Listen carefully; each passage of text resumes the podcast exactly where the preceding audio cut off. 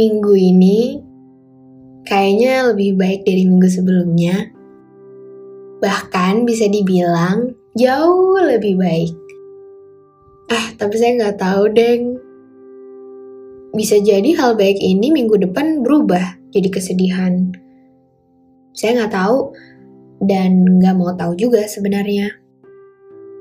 Uh, oh iya, minggu ini saya baru kasih tahu kalau buku saya yang berjudul Kata akan berlayar lebih jauh ke bioskop. Yap, buku Kata akan diadaptasi menjadi sebuah film. Sebenarnya prosesnya sudah lama. Waktu awal-awal pertama terbit, sudah ada beberapa PH yang menghubungi saya. Langsung ke email untuk menawarkan soal film. Saat itu sangat kaget karena buku ini dibuat tanpa harapan apa-apa seperti buku-buku saya sebelumnya. Karena kalian tahu, Sana itu anak yang tidak bisa ambisius dan tidak berani berekspektasi aneh-aneh. Makanya waktu itu kaget banget uh, karena ternyata yang terjadi justru jauh dari yang saya kira. Karena waktu pertama kali memutuskan untuk menulis buku kata yang ada di kepala saya, yang penting bisa jadi buku. Itu makanya saya nggak langsung mengiyakan.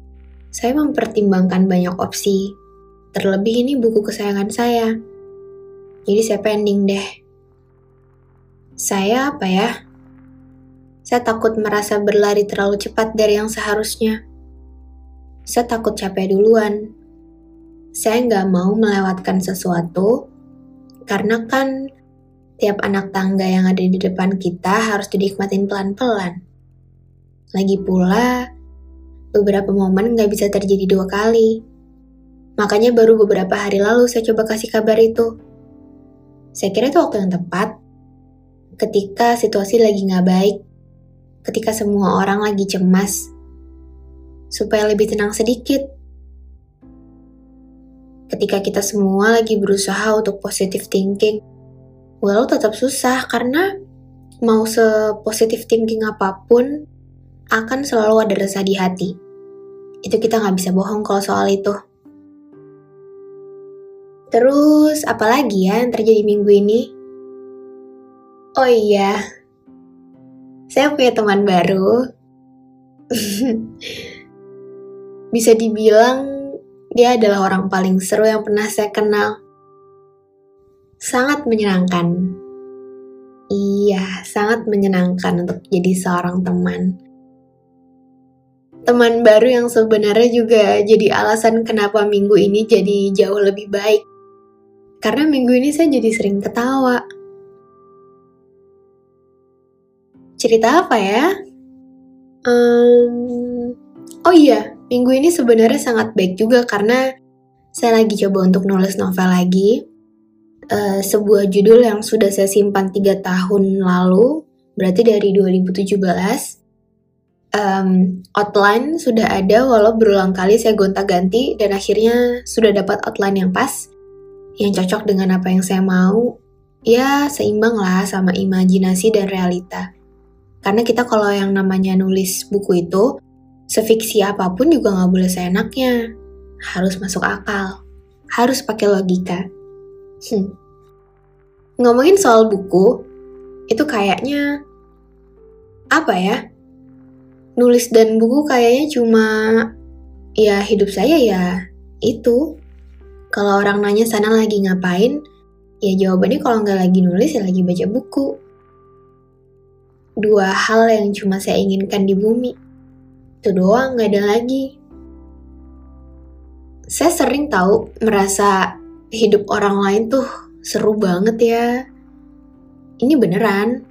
Saya kalau lihat di sosial media, lihat story orang-orang, itu saya iri banget. Iri sama mereka yang punya kepercayaan diri buat bagi rasa senang, kegembiraan yang saya sendiri nggak mampu. Ya balik lagi sih, tiap orang kan beda-beda. Yang kembar aja beda, yang cuma lahir beda dua hari aja juga beda. Jadi ya mungkin itu kenapa saya menulis dan baca buku. Karena itu doang yang cocok sama saya. Satu-satunya ruang yang gak berisik. Atau malah, buku adalah satu-satunya keramaian yang bisa saya terima.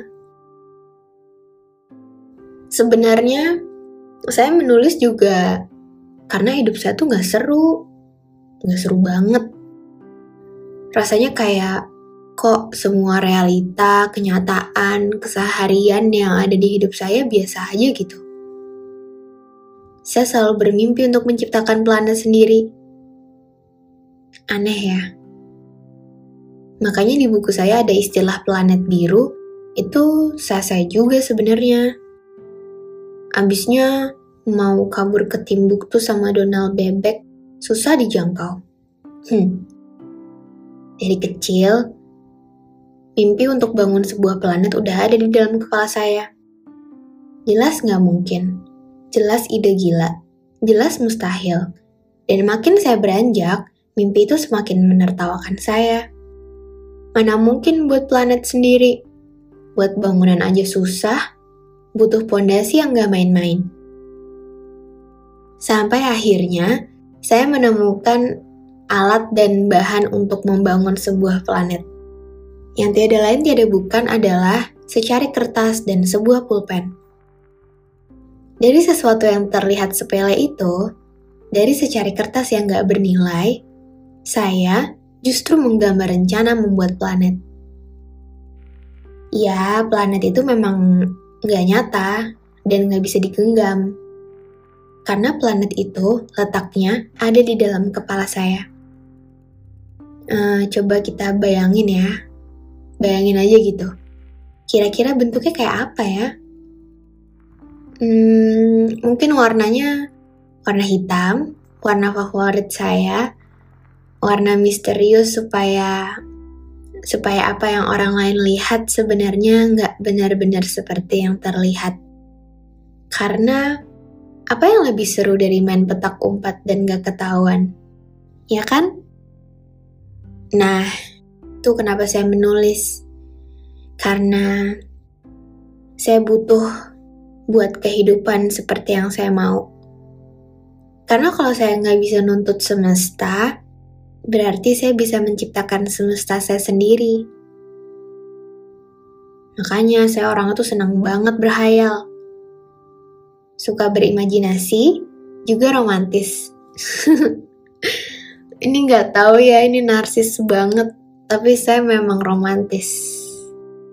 Bayangin aja, hari gini gitu nulisin seseorang atas dasar kagum, tapi yang dituju nggak pernah tahu kalau dia sudah jadi tokoh utama sebuah novel yang juga akan jadi sebuah film.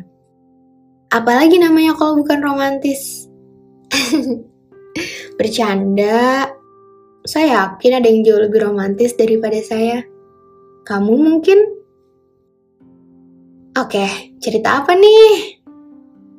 Ah, saya ada sebuah cerita. Saya lupa judulnya apa, tapi saya hafal betul inti ceritanya. Alkisah ada seorang laki-laki, dia bekerja di sebuah kapal, hidupnya di tengah laut, dia mengangkut orang yang hendak pergi dari satu pulau ke pulau lain. Sampai suatu hari, ada satu orang penumpang yang mencuri perhatiannya. Penumpang itu merupakan seorang perempuan yang wajahnya muram. Perempuan yang sangat menyedihkan. Sampai-sampai lelaki itu berpikir, ketika dia turun nanti, dia harus bahagia bagaimanapun caranya. Semesta tidak percaya sampai dia sendiri mewujudkannya. Dia berhasil membuat perempuan itu jadi orang paling bahagia di dunia, walau bahagianya cuma sebentar. Karena karena ketika sudah sampai tujuan, mereka nggak bisa turun bareng. Ya, namanya juga cerita. Di tiap perjalanan, kita pasti ketemu banyak tokoh. Kita pasti juga pernah ketemu satu orang yang harusnya asing, tapi rasanya malah seperti sudah kenal bertahun lamanya. Kayak, ih, kok banyak samanya ya? Ya, pokoknya gitu deh. Kalian pasti pernah lah ketemu diri kalian di dalam tubuh orang lain dengan versi yang lebih baik. Dan itu juga yang terjadi pada perempuan itu. Dia menemukan dirinya dalam diri lelaki itu dengan versi yang lebih ceria. Bahkan suatu malam, dini hari, ketika perempuan itu sedang bersedih, menatap laut, menyimak suara ombak, juga angin laut yang membuatnya kedinginan, lelaki itu menghampirinya. Padahal sudah berulang kali ia katakan, "Jangan ganggu aku malam ini. Aku mau menikmati kesedihanku." Tapi lelaki itu tidak peduli. Dia tetap menemaninya, membuatnya tertawa sampai perutnya sakit. Lalu perempuan itu bilang, "Kamu tuh nyebelin banget, tau nggak? Harusnya aku sedih malam ini. Harusnya nggak kayak gini rencananya. Nyebelin. Aku nggak bisa tiap kali kamu bikin aku ketawa dan selalu berhasil. Curang banget. Hmm. Dua tokoh dengan banyak kesamaan, tapi ternyata saking samanya, mereka ternyata sudah dipisahkan oleh satu perbedaan yang menjauhkan dua rasa senang kita memang gak akan bisa menuntut jarak, apalagi menuntut waktu. Dan gak ada yang bisa disalahkan. Bukan salah lelaki itu memutuskan bekerja di atas kapal. Bukan salah perempuan itu memilih naik kapal yang sama. Bukan salah mereka pertemuan itu terjadi. Bukan, itu bukan kesalahan. Itu bagian dari perjalanan. Dan yang namanya perjalanan pasti sudah digariskan. Sekarang tergantung manusianya. Kembali ke cerita tadi, ketika sudah sampai pelabuhan dan perempuan itu sudah harus turun, mereka berpisah. Perempuan itu lantas bertanya, "Hei, jadi apakah ada hari esok?" Lelaki itu menjawab, Kayaknya kamu udah paham tanpa perlu kujelaskan. Ya, memang mereka terlalu sama. Sama-sama bisa random dan serius dalam waktu yang sama. Terus ya udah. Perempuan itu turun, melanjutkan hidupnya, pun dengan lelaki itu yang bekerja seperti biasanya dengan keduanya saling berharap semoga di hari yang baik nanti, mereka bisa bertemu untuk sebentar saja, mengabadikan momen yang sebenarnya sudah abadi di dalam kepala. Karena kadang, beberapa hal lebih kekal dari kata selamanya. Dan itu yang dilakukan mereka berdua.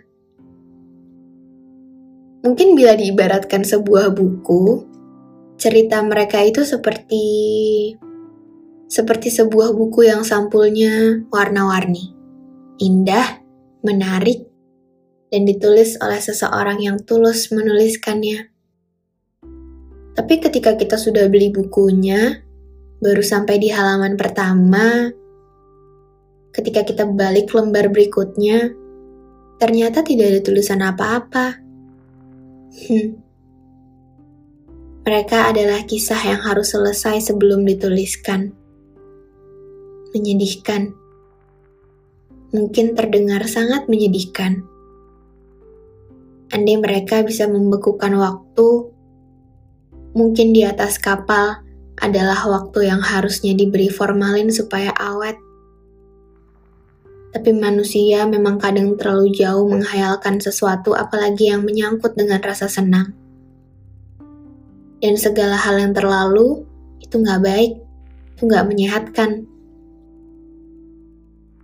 Kita memang gak pernah tahu siapa orang yang akan datang ke hidup kita.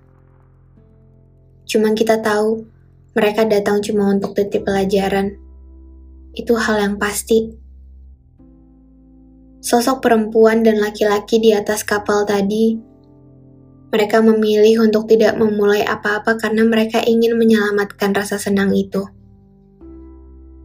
Supaya yang berbekas cuma rasa senang. Cuma yang indah-indah aja.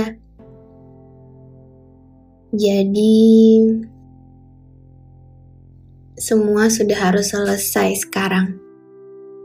Buku dengan halaman kosong yang harus berakhir bahkan belum sampai di bab pertama. Baru sampai ucapan terima kasih. Terima kasih sudah mengenalku. Ya, semua sudah harus selesai. Mereka tahu memang terlalu cepat untuk diakhiri.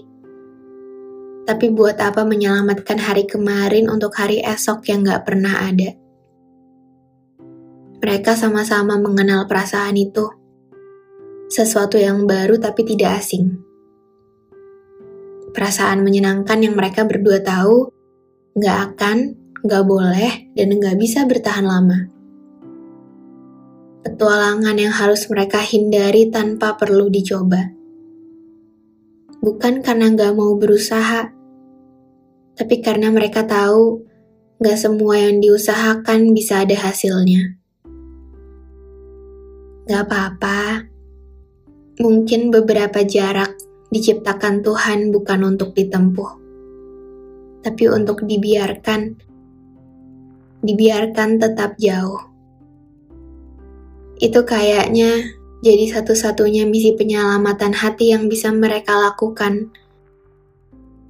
Walau terlalu cepat, terlalu cepat buat mereka menyimpulkan banyak hal. Bahkan mereka nggak perlu menjelaskan, toh mereka sama-sama merasakan. Jadi, mereka memulai untuk mengakhirinya bukan karena mereka penakut, tapi karena mereka berusaha untuk saling menjaga. Tapi lucu juga ya, lucu bagaimana cinta menertawakan mereka. Bayangkan, mereka searah, tapi nggak bisa pulang bareng. Mereka banyak samanya, tapi ternyata beda banget. Mereka nyambung, tapi nggak akan bisa terikat. Gak apa-apa, kan gak semua tokoh bisa masuk dalam cerita yang sama. Besok juga lupa